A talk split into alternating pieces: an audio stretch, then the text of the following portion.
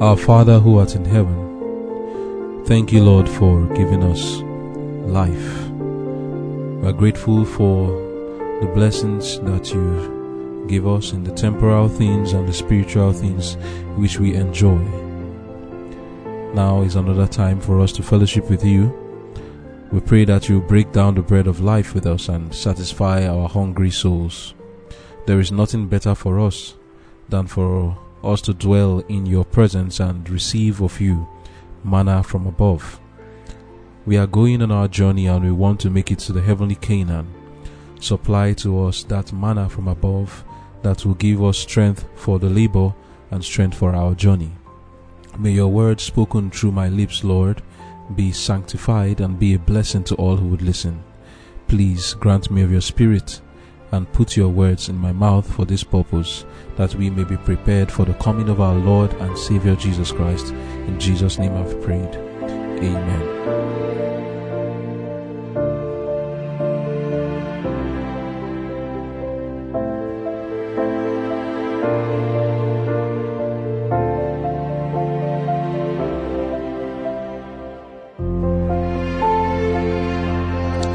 Conflict and Courage, July 29. In moments of weakness. And he said, I have been very jealous for the Lord God of hosts, because the children of Israel have forsaken thy covenant, thrown down thine altars, and slain thy prophets with the sword. And I, even I only, am left, and they seek my life to take it away. 1 Kings chapter 19 verse 14. If under trying circumstances, men of spiritual power, pressed beyond measure, become discouraged and desponding, if at times they see nothing desirable in life, that they should choose it. This is nothing strange or new. Let all such remember that one of the mightiest of the prophets fled for his life before the rage of an infuriated woman. Those who, while spending their life energies in self sacrificing labor, are tempted to give way to despondency and distrust, may gather courage from the experience of Elijah. It is the time of greatest weakness that Satan assails the soul with the fiercest temptations. He who had maintained his trust in Jehovah during the years of drought and famine, he who had withstood undaunted before Ahab, he who throughout that trying day on Carmel had stood before the whole nation of Israel, the sole witness to the true God, in a moment of weariness, allowed fear of death to overcome his faith in God. When we are encompassed with doubt, perplexed by circumstances, or afflicted by poverty or distress, Satan seeks to shake our confidence in Jehovah. But God understands, and He still pities and loves. He reads the motives and the purposes of the heart. To wait patiently, to trust when everything looks dark, is the lesson that the leaders in God's work need to learn. Heaven will not fail them in their day of adversity. Nothing is apparently more helpless, yet really more invincible, than the soul that feels its nothingness and relies wholly on God. Not alone for men in positions of large responsibility is the lesson of Elijah's experience in learning anew how to trust God in the hour of trial. He who was Elijah's strength is strong to uphold every struggling child of his, no matter how weak. Of everyone, he expects loyalty, and to everyone, he grants power according to the need. Amen.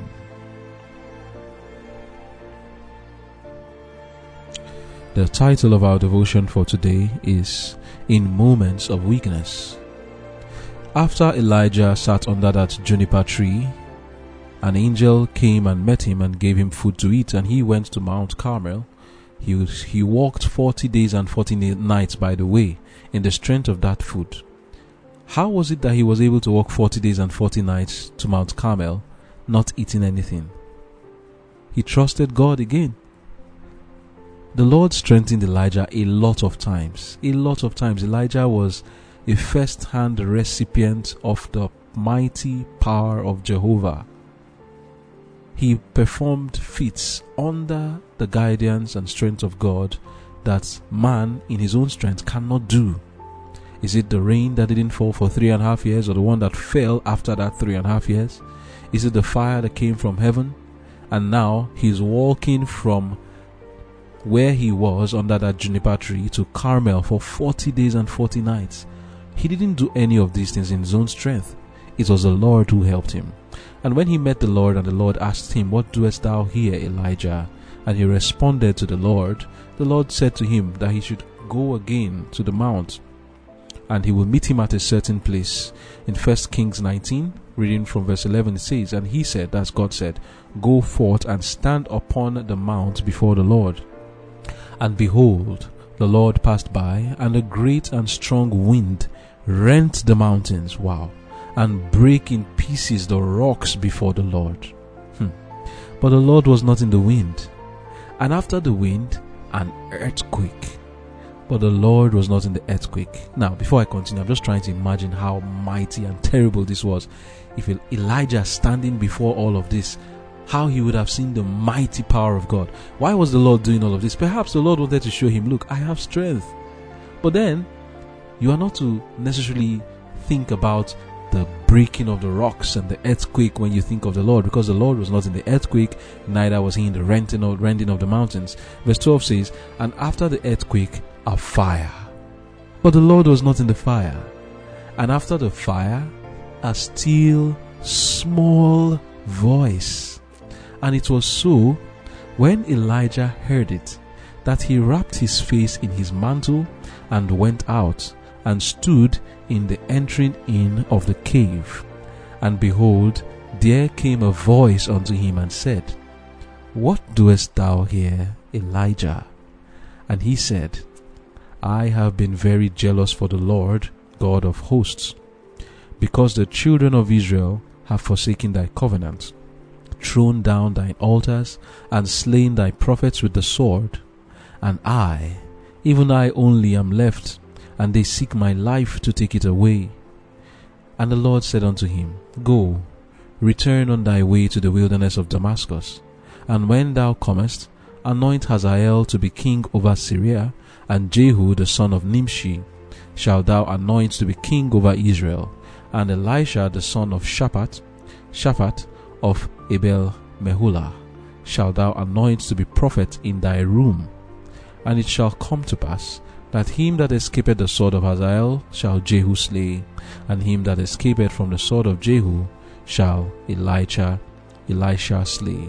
Yet I have left me seven thousand in Israel, all the knees which have not bowed unto Baal, and every mouth which had not kissed him. Amen. You see, this experience of Elijah is similar to the experience of a fallen child of God who has lost his confidence in God and his trust in Jehovah because of a fall into sin. So, why did the Lord do this um, manifestation before Elijah in the renting of the mountains, the earthquake, the mighty one, and also the fire. There's a lesson that the Lord wants to teach us in that manner when He showed him those three great manifestations, but he was not there and he was rather in that still small voice. There's a reason why that is recorded. It's a lesson for us reading from Prophets and Kings, page 168, paragraph 4, and going to page 169. It says, not in mighty manifestations of divine power, but by a still small voice did God choose to reveal himself to his servant. He desired to teach Elijah, and of course to teach us too, that it is not always the work that makes the greatest demonstration that is most successful in accomplishing his purpose.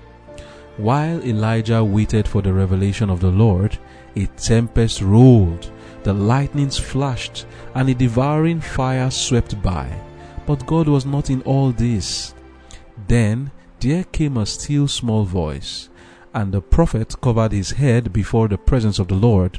His petulance was silenced, his spirit softened and subdued.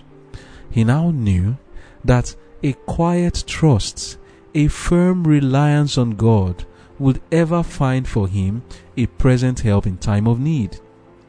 It is not always the most learned presentation of God's truth that convicts and converts the soul. Not by eloquence or logic are men's hearts reached, but by the sweet influences of the Holy Spirit, which operate quietly yet surely in transforming and developing character. It is the still small voice of the Spirit of God that has power to change the heart. Amen. End of quote. So, what was this lesson for Elijah? Remember that the fire, Elijah had prayed for fire to come down from heaven and consume that altar. Then he had also prayed for a mighty rain, and there was the sound of abundance of rain, and with lightnings and thunderings, and also there was a famine. These mighty manifestations were to Elijah the real thing that shows the power of God, and you trust God for such mighty things. But the Lord was teaching Elijah and also teaching us that it is not these things that will necessarily convert people. God wanted to teach him that in quiet trust in God, that is where the Lord reveals himself. In the incident with the prophets of Baal and with Israel as a whole, God had manifested himself and Israel had pleaded for God to do that with the famine and the rain and the fire. But now, in the case of Jezebel, here Elijah needed to have a quiet trust in the Lord. And in doing that, it would have influenced people with that um, spirit of trusting the Lord even in such circumstances. Elijah needed to learn the lesson. And what do you think? We also need to learn that lesson. Elijah was strong in mighty battles, but in the smaller one, which was necessary for him to trust in the Lord, he failed. So, the Lord was teaching him the lesson and is also teaching us the lesson that it is not always the work that makes the greatest demonstration that is most successful in accomplishing God's purpose. That's a lesson we should have in our minds. It is not that work that shows greatest demonstration that actually accomplishes God's purpose. It is that still small voice that accomplishes God's purpose. So, like I was saying earlier, this experience of Elijah is similar to the experience of a fallen child of God and one who has lost his confidence in God because of perhaps a fall into sin. Though Elijah did not fall into a scandalous sin or event, yet the discouragement and despondency he felt was very similar to that of a person who seems to have been in a scandal or loses confidence in himself or in God because of it. We need to know how to treat people who fall into such situations and relate with them in their moments of weakness. Reading from This Day with God, page 144, paragraph 4, we are told, Life is not made up of great sacrifices and wonderful achievements, but of little things. Kindness and love and courtesy are the marks of the Christian. You need to cherish the precious qualities that existed in the character of Jesus in our association with each other. Let it be ever remembered that there are chapters in the experience of others that are sealed from mortal eyes. There are sad histories that are written in the books of heaven, which are sacredly guarded from prying eyes. There stand registered long, hard battles with trying circumstances arising in the very homes that day by day sap the courage, the faith, the confidence until the very manhood seems to fall to ruins. Before I continue, you know, this is what this is what Elijah was passing through. This experience had sapped his courage. It had sapped his faith and his confidence and almost sapped his manhood from him that he ran away from this woman. Continuing the reading, it says, But Jesus knows it all, and he never forgets. To such, words of kindness and affection are welcome as the smile of angels, A strong, helpful grasp of the hand of a true friend is worth more than gold and silver. It helps him to regain the manhood of the man. End of quote. So that was what the Lord did for Elijah. What did Elijah need? Was it that fire? No. Was it the earthquake? No. Was it the rending of the mountains that Elijah needed? No. It was the still small voice that Elijah needed and we should know how to help people in their moments of weakness. In the moment of Elijah's weakness, the Lord did not come and reveal himself to Elijah in thunderings and in the rending of mountains and in fire. At that time, Elijah needed that still small voice, and that still small voice represents the helpful grasp of the hand of a true friend and it was worth more than gold and silver to Elijah. And we should be in the place of God to our friends, to our ministers, to our loved ones in their moments of weakness, to stretch that helping hand, that strong, helpful grasp, to show our friendliness to them in their moments of weakness. So, what do we do when we are to meet the one who genuinely errs. You know, in Elijah's case, it was not like a scandal like you see somebody like in the days of David fell into adultery and all of that. It was not like that. Elijah's case was a subtle sin. It was a sin nonetheless. But the Lord appeared to him in that still small voice. We must represent the Lord in a still small voice to those who fall into sin. You know, what Elijah did here was similar to what David did when King Saul came after his life and he went to the land of the Philistines and feigned himself to be like a madman and the spit was coming down from his mouth. And also, when Saul had twice almost killed him, David lost his confidence and trust in God. He felt that the Lord could not protect him anymore. He felt that if I remain like this, Saul has almost killed me twice. If I remain like this, one time he's going to kill me and he ran away from Israel and went to the land of the Philistines. He told a lie. He slew many of the Philistines and other of the enemies of the Lord, and he went to tell Achish, the king of Gath, that he was slaying the children of Israel. In doing this, he had taken matters into his own hand and was protecting himself and did not leave himself under the hand of God to protect him. Same with Elijah. In running away, he was protecting himself. He did not leave himself in the hand of God to protect him. Now, that doesn't negate, like I've said in other devotions, what the Lord Jesus said that if they persecute us in one city, flee to another. The reason for that is prejudice. When you know that people have been prejudiced against you and you are persecuted, and not necessarily people looking for your life, but you know that people's ears are, are closed, they cannot listen to you anymore go into another city and preach the word of God there. Which, since you know that continuing to do the work of God in this particular vicinity is not going to work because people's ears are closed, go to another place. Not that you are running away in fear like how David and Elijah did. No, not like that. In the case of David and Elijah, they fell into sin by running away from God. And in the case of David, this loss of confidence in God was building up and building up till the day he slept with Bathsheba and it was not good for him. So we need to learn how to be that still small voice to those who err.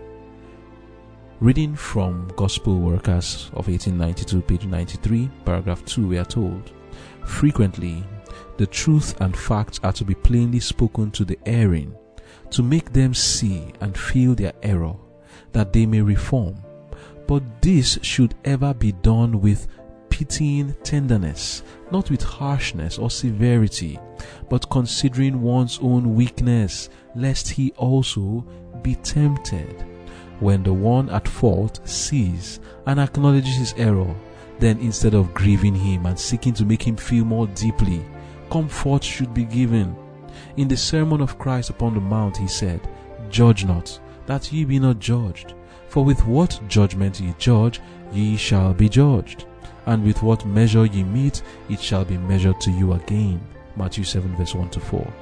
Our Saviour reproved for harsh judgment. Why beholdest thou the mote that is in thy brother's eye, and behold, a beam is in thine own eye? Matthew 7, verse 1 to 4. It is frequently the case that while one is quick to discern the errors of his brethren, he may be in greater faults himself, but be blind to them all who are followers of Christ should deal with one another exactly as we wish the Lord to deal with us in our errors and weaknesses. For we are all erring and need his pity and forgiveness. Jesus consented to take human nature that he might know how to pity and how to plead with his Father in behalf of sinful, erring mortals.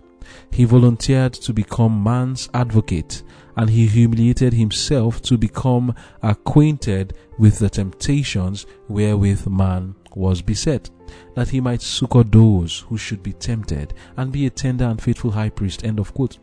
No, Jesus became a man so that he can know how to sympathize. We who are weaker than Jesus, who have fallen into sin, ought to know how to also succor those that are tempted. Because in our own case, Jesus did not even fall. We have fallen several times. In the moments of weakness for people, we should be there for them. And in our own moments of weakness, we should understand that, like we read in the devotion, somebody who was mighty like uh, Elijah also had his moment of weakness, and we shouldn't be discouraged, and we shouldn't discourage others. Elijah, the Lord did not discourage him in this time but spoke to him in a still small voice. And that is the representation of how we should also seek to help those who fall into sin. Then another thing is this when we see the ministers of the Lord fall, what do we do? Like it was for Elijah. We need to understand the battle in which we are engaged. If we are engaged in the battle of the Lord, that is no time for you to take your weapons of war and strike God's people. We are in a battle. That's not time for you to behold the beam that is in your brother's eyes, especially when they are engaged in a warfare against the enemies of truth. Sometimes you may hear of God's children. Maybe they fall into one sin or the other. You must know how to deal with these matters. Reading from Gospel Workers, page 94, paragraph 2, it says, Frequently there is necessity for plainly rebuking sin and reproving wrong. But ministers who are working for the salvation of their fellow men should not be pitiless toward the errors of one another, nor make prominent the defects in their organizations. They should not expose or reprove their weaknesses. Oh my, in the moment of weakness, do not expose your fellow brother in his moment of weakness. They should inquire if such a course pursued by another toward themselves would bring about the desired effect. Would it increase their love for and confidence in the one who thus made prominent their weaknesses, their mistakes? Especially should the mistakes of ministers who are engaged in the work of God be kept within as small a circle as possible. For there are many weak ones who will take advantage if they are aware that those who minister in word and doctrine have weaknesses like other men. And it is a most cruel thing for the faults of a minister to be exposed to unbelievers if that minister is counted worthy to labor in the future for the salvation of souls. No good can come of this exposure, but only harm. The Lord frowns upon this course for it is undermining the confidence of the people in those whom he accepts to carry forward his work. The character of every laborer should be jealously guarded by brother ministers. God says, Touch not mine anointed and do my prophets no harm. 1 Chronicles 16 verse 22. Love and confidence should be cherished. A lack of this love and confidence in one minister for another does not increase the happiness of the one thus deficient. But as he makes his brother unhappy, he is unhappy himself. There is greater power in love than was ever found in censure. Love will melt its way through barriers, while censure will close up every avenue of the soul. End of quote. The lesson we are learning here is very, very important. Perhaps you have a minister who is preaching the straight truth like Elijah. He has a work he's doing, and that work he's coming in opposition to many who are against the truth of the Lord. And these people who are opposing the truth are just looking for one defect, one fault which they can hold upon, which if they use it, they will pierce him and kill his confidence and kill his faith in God so that he will never speak again. And there are many ministers of the Lord who have been silenced like this You who are a child of God, what do you do? When they bring up these defects of character in the ministers of God, perhaps because of the way they said something or because of the way they did one little thing or the other, just a mote, like the Lord said, they are trying to bring this molehill into your attention. What will you do? Will you spread it? When you do that, you are doing wrong. In the moment of the weakness of the minister of the Lord, like Elijah, when you know that this person is doing a great work, fighting the battles of the Lord, is that a time for you to credit the the information that is coming that has not even been verified?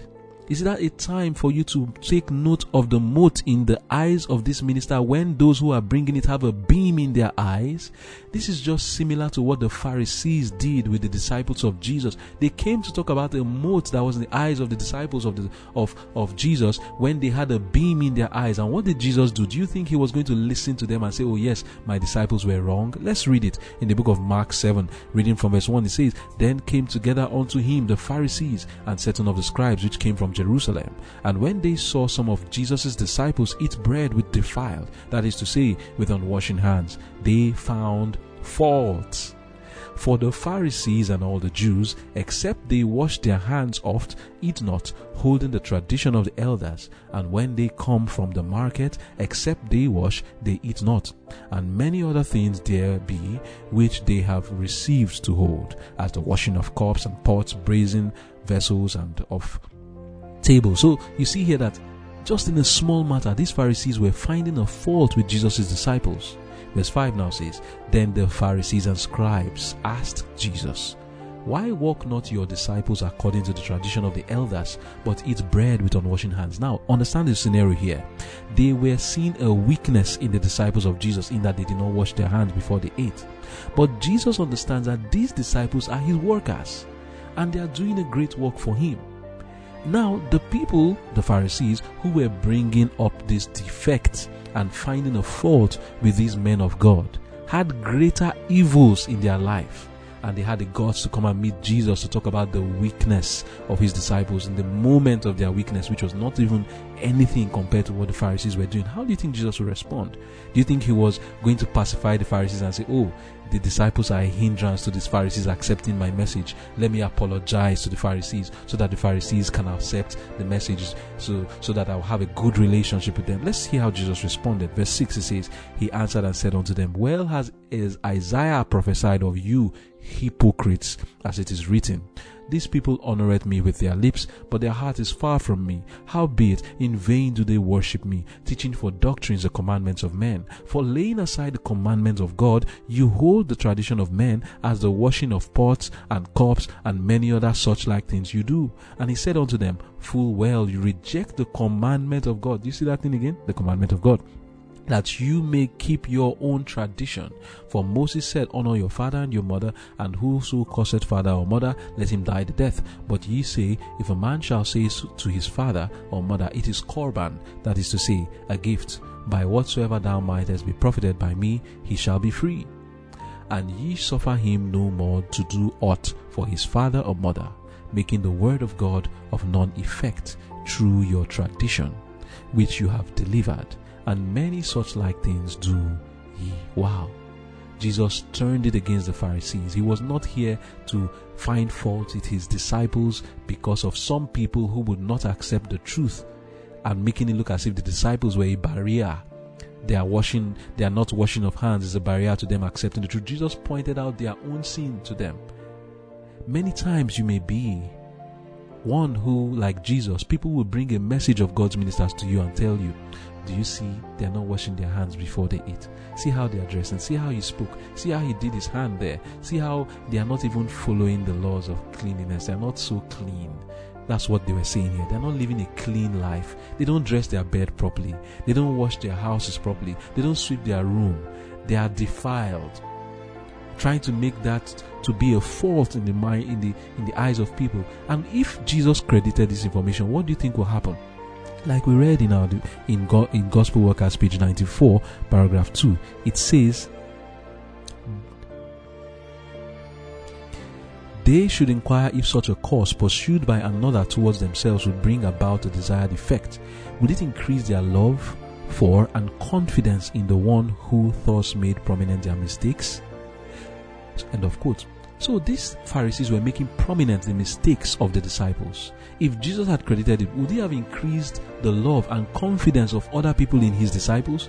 It would have dropped the confidence of people in Jesus' disciples. So Jesus did not even credit the information. Instead, he pointed to the Pharisees, you who want people to have confidence in you and lose confidence in my disciples, you are breaking the commandments of God and trying to find a little fault in these disciples. And that's how it is that when the mighty men of God preach the straight testimony, calling the eyes of the people to the truth that they have neglected, then those people who do not like the message will want to find a fault in a small thing in the life of the disciples of the Lord. They will want to find a fault and use that as a reason why people should lose confidence in God's messengers. Imagine what it would have been like if Jesus rebuked his disciples in the presence of the Pharisees. It's just like parents and teachers and their children. You know, children they don't want to be corrected many times. And they will always want to find fault when the teacher corrects them. If parents credit the um, report of the children in the presence of the teacher, it will embolden the children in the wrong thing. So also, if you see a messenger of the Lord preaching a message, and then you correct that messenger when he has not done anything wrong in the presence of his members, what do you think is going to happen? It will make them to lose confidence in that teacher. Child Guidance, page 325, paragraph 1 says, When parents justify the complaints of their children against the authority and discipline of the school, they do not see that they are increasing the demoralizing power which now prevails to such a fearful extent. Every influence surrounding the youth needs to be on the right side, for youthful depravity is increasing. End of quote. We can apply this to Jesus' case. If he had rebuked his disciples in the presence of the Pharisees who were up to no good, ah, it would have been bad. Jesus knew better than to do that, and this is a lesson we must learn. The disciples were co laborers with him, and he was not going to talk of their supposed weakness to the Pharisees and correct the disciples in a matter that was actually nothing, because it would have emboldened the Pharisees in their evil. So we are to, like Jesus, sustain and uphold the messengers in their moments of weakness, or if someone tries to bring up a defect in their character to our notice, parents do the same for the teachers of your children. So, what I'm saying here is that the relation of teacher and parent is the same kind of relation which should exist among those who are involved in the work of God. Those who are involved in the same work of God should know how to treat the weaknesses of their fellow laborers in kindness and compassion. The consequences of not handling these matters properly are great. If not handled properly, it can bring down the whole work of God like a house of cards. Wisdom and love, great wisdom is needed in these matters. Laborers in the work of God are like teachers who have children under them. The parent and teacher are supposed to work together as co-laborers to help the child. When the fault of one is rebuked or spoken of in the presence of the other, it has an effect on the mind of the child. Rather, it should be done privately. Child Guidance, page 325, paragraph 2 says, Parents who have never felt the care which they should feel for the souls of their children and who have never given them proper restraint and instruction are the very ones who manifest the most bitter opposition when their children are restrained, reproved, or corrected at school. Okay, reading from Child Guidance, page 325, paragraph 3, we are told, Let parents teach their children to be true to God, true to principle, and thus to themselves and to all with whom they are connected parents when the church school teacher tries to train and discipline your children that they may gain eternal life. Do not in their presence criticize his actions, even though you may think him too severe. You know where I'm getting at? Maybe a minister of the Lord too can do something in trying to make the church and the people to see their error. And in the midst of that, you may think him to be too severe. What do you do? Do you go around talking to the people who he was speaking to and saying, yes, he was too severe. He shouldn't have done this. He shouldn't have done that. You are, you are diminishing the confidence of those people in that minister and you are scattering. You are not gathering with God. You are not to do that. If you are to correct that minister, do it privately. It says, if you desire them to give their hearts to the Savior, cooperate with the teacher's efforts for their salvation. How much better it is for children, instead of hearing criticism, to hear from the lips of their mother words of commendation regarding the work of the teacher. Such words make lasting impressions and influence the children to respect the teacher. If criticism or suggestion in regard to the teacher's work becomes necessary, it should be made to him in private. If this proves ineffective, let the matter be referred to those who have res- who are responsible for the management of the school. And of course, my point here is I'm saying you can apply this to the weaknesses of God's ministers like Elijah. The way the Lord spoke to him in a still small voice in the time of his weakness is still the same way we should learn to deal with the ministers of the Lord who are preaching the present truth. Should they make a mistake, speak to them privately. It shouldn't be something that you go to speak publicly and then make them, the people who they are speaking to, lose confidence in the messenger of the Lord. And the Lord can give us wisdom in these things. And another lesson for us here is we may fall in this time of weaknesses and understand, like we read, that it is the time of the greatest weakness that Satan assails the soul with the fiercest temptations. He who had maintained his trust in Jehovah during the years of drought and famine, he who stood undaunted before Ahab, he who throughout that trying day on Carmel had stood before the whole nation of Israel, the sole witness to the true God, and in a moment of weariness allowed the fear of death to overcome his faith in God. Now, for us was the lesson. When we are encompassed with doubt, we, we may have these experiences like Elijah you must remember that someone like us has passed through this and God understood. God treated him with that still small voice. And we can also understand that when we pass through this discouragement, the Lord has not rejected you. God understands and He still pities and loves. And we should not be so discouraged that we think that the Lord is coming to us with fire and with earthquake and all of that. No, He's coming in a still small voice. And we too, if we see our brethren in a moment of weakness, come to them in a still small voice. May the Lord bless us as we put these lessons into practice. Let us pray. Dear Father in heaven, help us to be a still small voice to our brethren in the moment of weakness. And should we in our own time pass through a moment of weakness, I pray that you would also help us to remember that you come to us in a still small voice and not to move away in hopelessness and despondency, but to go back to the work which you have given to us. Thank you for hearing and answering our prayers. In Jesus' name I've prayed. Amen. Thank you.